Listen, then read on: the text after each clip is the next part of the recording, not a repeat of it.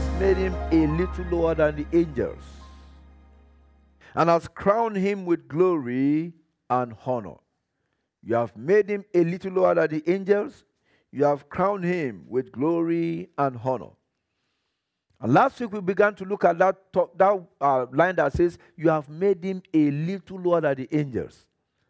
And we said the word that was translated angels there in the Hebrew Bible is the word Elohim. And we said Elohim is the name of God at creation. And so the, the, the, the, the translation we are looking at is one that says, not only not that God has made you a little lower than the angels, but He has made you a little lower than God Himself. A little lower than God Himself. And we said, because this is what the Lord has done for you, that is why when the Bible says our God is a consuming fire, the Bible goes on to say he makes his ministers what? Flames of fire. So, because it's a consuming fire, you have that attribute from him that when that which, which is consumable comes around you, what happens to that? It is consumed. Because he made you a little lower than God himself. And then we said, because you are made a little lower than God, but you are also made in the image of God. So whatever you ask in faith, what happens? You receive. Because with the spoken word, with the word of mouth, God created the earth. He said, Let there be, and there was. You are not creating the earth, but you have those the creative power of God residing in you as a child of God, as one who was made in the image of God, as one who was made just a little lower than God. And so today we continue on that line. Because you were made a little lower than God. So the third point. That is why the Bible says, Ye are gods. Is that in your Bible? Psalm 82, verse 6. Psalm 82, verse 6. Somebody there, Psalm 82, verse 6. Says, I have said, Ye are gods, and all of you are children of the Most High. You are ye are gods, and all of you are children of the Most High. When Moses requested for God's way, when Moses, after the children of Israel had sinned, and God said, I will no longer go in your midst. I will send my angel to go with you. Moses said, Well, I cannot be satisfied with just angels. I want you to show me the way. And so in Exodus chapter 33, from verse 33, I mean 13 to 14, Exodus 33, verses 13 and 14, Moses said, If I have found grace in your sight, show me thy way, that I may know you that I may find grace in your sight and consider that this nation is thy people. What was his response? He said, My presence shall go with thee, and I will give thee rest. When Jesus, in his lifetime, was ministering and was emphasizing our authority as children of God, in John chapter 10, from verse 30 to verse 38, we see where Jesus was making some important pronouncements. He said, I am verse 30, I and my father are one. And brethren, you and I can say the same thing. Tell somebody, I am my father. We are one. The question here is, who is your father? You remember? Jesus was speaking to the Pharisees. He said, You of your father, the devil. He said, The devil sinned from the beginning. The devil is a liar. When he tells lies, he is being natural to himself. But there is another father. The one that we call our what? Heavenly Father. Our Father in heaven. That is the one with whom Jesus said, We are one. When Jesus came to this world, he came to demonstrate how to be a child of God on earth. When you grasp what Jesus came to demonstrate, then you can stand and say, I and my father, we are who? We are one. Who is that your father? Some people are not sure. Who is your father? Our Father in heaven, the living God, the creator of heaven and earth. That's why the Bible says, He has made you a little lower than Elohim. You are one with Him. Amen. I say, You are one with Him. Amen. I say, You are one with Him. Amen. And in order for Jesus to buttress this point, when you go to verse 34 of that passage, he said, Jesus answered them, Is it not written in your law? I said, Ye are gods. So Jesus was emphasizing that fact again that the word of God, the Bible says, You are gods. And then in verse 35, if he called them gods, unto him the word of God came, and the scripture cannot be broken. Uh, tell somebody the scripture cannot be broken. As if you mean, he said, The scripture cannot be broken. So when the Bible says you are gods, the Bible means you are what? You are gods. Say ye of whom of um, of him whom the Father had sanctified and sent into the world. Thou blasphemest because I said, I am the Son of God. How many sons and daughters of God are in the house today? Hallelujah. You are a son of God. You are a daughter of God. The Bible says you are God's. He has made you a little lower than Elohim himself, than the creative God, the powerful God, the God that created the heavens and the earth. And that tells you something about the authority and the power that you have. Tell somebody you are powerful. As if you may tell your neighbor, say you are powerful. Now tell that your neighbor, I am powerful. If truly you are God's and you are sons and daughters of the Most High, then you will do those things that Jesus did. And even Jesus himself said, You will not only do what I did, but what? greater works. Greater works. And the Father will be glorified, not only in Jesus, but in who? Some people are not sure. Tell somebody, the Lord will be glorified in me. That is what Jesus came to do. Remember, I, I said something. Jesus came here on earth to teach us how to live on earth as the sons of God. He came to show us the way how to live on earth, demonstrating the divine authority. The divine authority that he brought from heaven. John chapter 14, verse 12 to 14, we know that passage very well. John 14, from verse 12 to verse 14. Jesus said, Verily, verily, I say unto you, he that believeth on me, the works I do shall he do also. Maybe if we stop there. He that believeth on me, the works I do shall he do also. Now, the corollary is true. Is that not so? He that does not believe on me, what happens to, to that person? He cannot do the works I do. Now, you ask yourself Do I do the works that he did? Do I believe in him? If I believe in him, why don't I do the works that he did? If I believe in him, then my testimony should be his testimony. If I be, according to this Bible, this passage, he that believeth in me, the works I do shall he do also. No wonder when you go to, uh, please leave this passage, don't change it. When you go to Mark chapter 16, he said, Ah, he that believeth in me, what are they going, what's going to happen unto them? They will not only speak in diverse tongues, they will drink poison, they will not be poisoned. Tell somebody you will not be poisoned. Tell somebody I will not be poisoned. You cannot be poisoned in Jesus' name. He said they will take up serpents. It shall not do what? It shall not bite them. It shall not bite them. Because the nature of God is manifested in their lives. Daniel understood that fact. That was why when they threatened him, as if you continue to pray to this God, you will be thrown to the lion's den. He didn't go to pray in secret. He prayed normally, like he always did. And they threw him into the lion's den. And he understood that as a child of God, there was an indestructible nature in him. And that nature is in you. He went to the lion's den they had a vigil together. They rounded up. As soon as they finished, they shared the grace.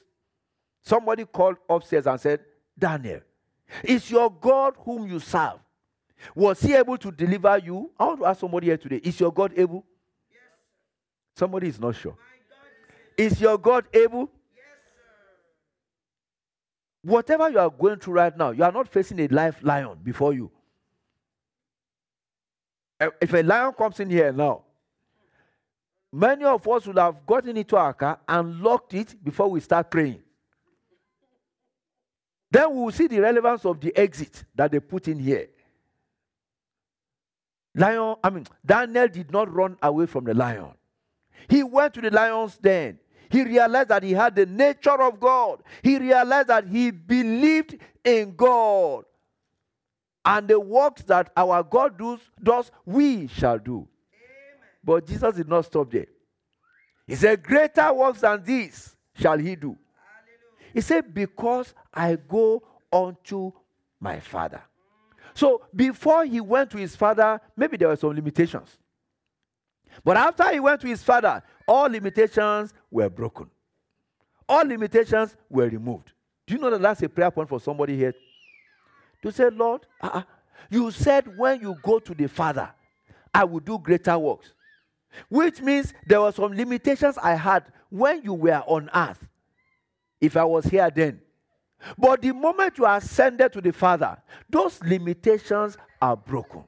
That's what my limitations. They are broken. They are terminated. They are finished. In Jesus' name. Why don't you leave that boy? Let him play. Amen. Those limitations were terminated once Jesus Christ went to his Father. That's his promise. That's what he said. Because I go unto my Father. Then he said, Whatsoever you shall ask in my name, that will I do. That the Father may be glorified in the Son. That the Father may be glorified not only in the Son, but in, the, in those that the Bible calls joint heirs. Is there a joint here with Jesus here today? Romans, I believe, chapter 8, verse 17, right? He said, We are joint heirs with him. The Father is glorified in the Son. Who is the Son? Jesus Christ. But then you and I, we are sons and daughters of God because of Jesus. God will be glorified in you. God will be glorified in your life. You have an assurance of divine presence. John chapter 14, from verse 15 to verse 18. John 14, from verse 15 to verse 18. You have an assurance of what? Divine presence. He said, I will go. I will pray the Father. He will give you another comforter that he may abide with you for how long? Forever. Forever. Forever. Even the Spirit of truth, whom the world cannot receive, because the world seeth him not. Brethren, the world did not see him then, and up till now, the world does what? Does not see him. But he's the Spirit of truth. He's the Spirit of the Father. He's the Spirit that walketh in you and I. He is the Spirit of God that is alive. Verse 17 there. He says, You know him. Why? Because he dwells in you. So that's that's the question now. Does the Spirit of truth dwell in you? Does the Spirit of God dwell in you? Does the living Spirit of the living God dwell in you? He made a promise. He will not leave us comfortless. And we know what happened in the book of Acts, chapter 2, from verse 1 to verse 4. When the day of Pentecost was fully come, they were together in, with one accord in one place. And suddenly, tell somebody suddenly. Suddenly. suddenly. That God of the suddenly, the God that does sudden things. You know, we are talking of this uh, tornado. The whole thing didn't last more than maybe one minute. Oh.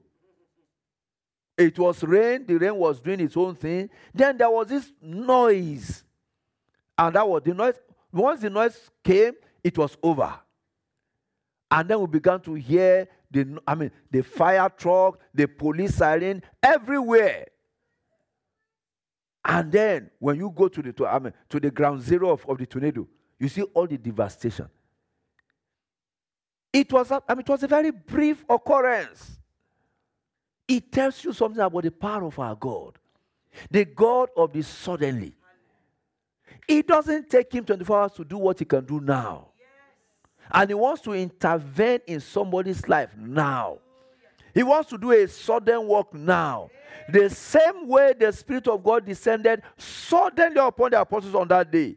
And from that day up till now, the Holy Spirit has not gone back. He's still working. He's still doing a new thing.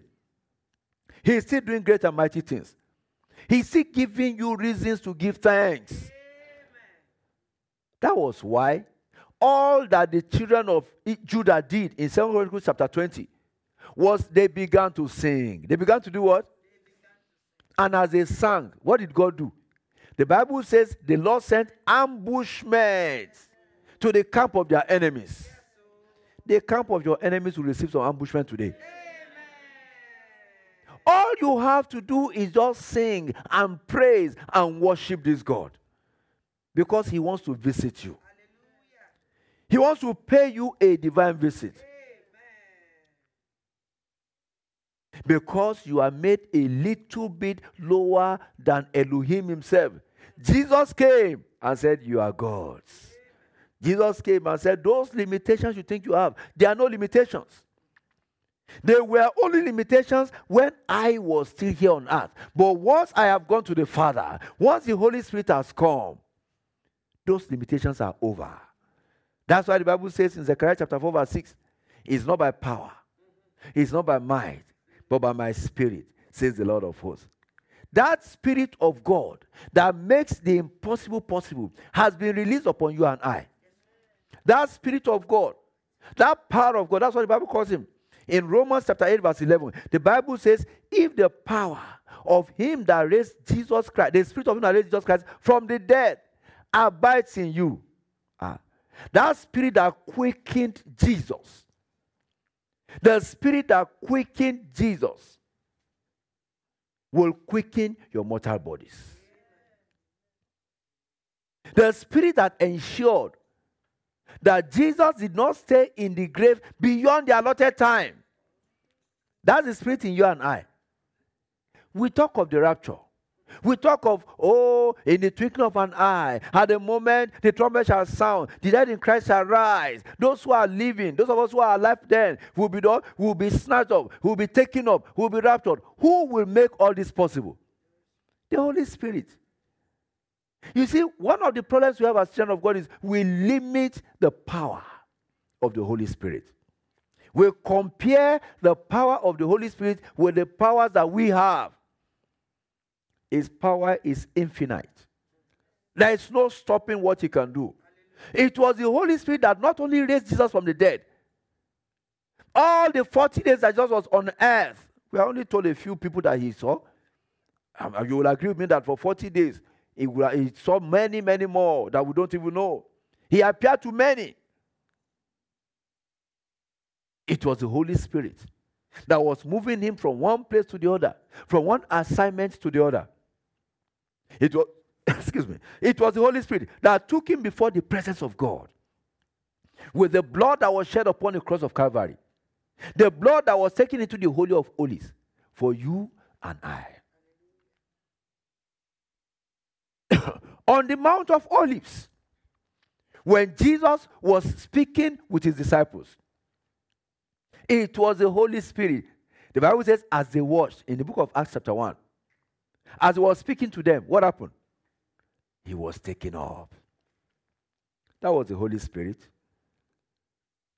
If he could do all that, I mean, all those things, is there anything he cannot do in your life? Is there anything he cannot do in your situation? If the rapture does not take place today, is we are not talking about the Holy Spirit lifting you up through the sky.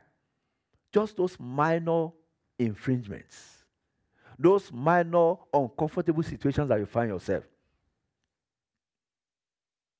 Those obstacles that are in, uh, are in front of you that are meant to be your stepping stone but you are allowing them to hold you back because you don't understand the power of the Holy Spirit that dwells in you. That's my challenge to us this morning, brethren. He said, You are gods. He made you a little bit lower than God Himself. You have the power of the spoken word. Why don't you use it to the glory of the living God? Why don't you challenge him by his word? You don't need to be the greatest apostle on earth to raise up the dead. Do you realize that? I remember the GO was giving a testimony as we round up of a, a grandmother that was called. And they told her, Your daughter, at the point of delivery, she couldn't make it. She gave birth to twins and she died. But they didn't stop there. The twin children that she gave birth to, what happened to them? They also died. Uh, in one day, uh, the woman went and took anointing oil, took an handkerchief that the general overseer had prayed on before, went to the hospital. And when she got there, they were taking, uh, they already take, took the, the, the woman to the mortuary. And they were taking the children there, and she said, Just wait, let me pray for them. And she put the anointing oil in their mouth, put the handkerchief upon, the, upon them one by one, and said, You're not going anywhere come back to life. And everybody was watching. The first one came back to life. The second one came back to life. Say, where's my daughter? Oh, she's in the mortuary. Say, can I see her? Of course. When they had seen what God had done to those two children, will they now say she couldn't see their mother? She went to the mother and said, Who is going to take care of your children? It's not me. And she gave her the anointing oil, prayed upon her with the handkerchief, and the mother came back to life. Now, what is the point I'm trying to bring out? The general overseer said, He said, I am the GO. I am the one that prayed on the handkerchief. I have not raised met three people from death in one day. He said, But that grandmother, because she understood her authority, because she realized that the Holy Spirit of God in me can do and undo, she raised three people from death by the power of the living God in one day. I want to challenge somebody listening to me today. That situation you think is impossible, it's not impossible. It is not only possible, it is doable. Amen. God is intervening in that situation right now. Amen. Your file that has been hidden is coming to the forefront right now. Amen. Your helper that has forgotten you is remembering you right now. The email they are supposed to send on Sunday, they will send it today. You will get that email today in the name of Jesus. Because you are God. You have the Spirit of the living God in you. You have the power of the living God in you. Begin to make pronouncements. Open your mouth and begin to begin to speak some prophetic words into your life. Begin to speak prophetic words into your life. You know your situation. You know the limitation you are contending with. Begin to prophesy because the Spirit of the living God is in you.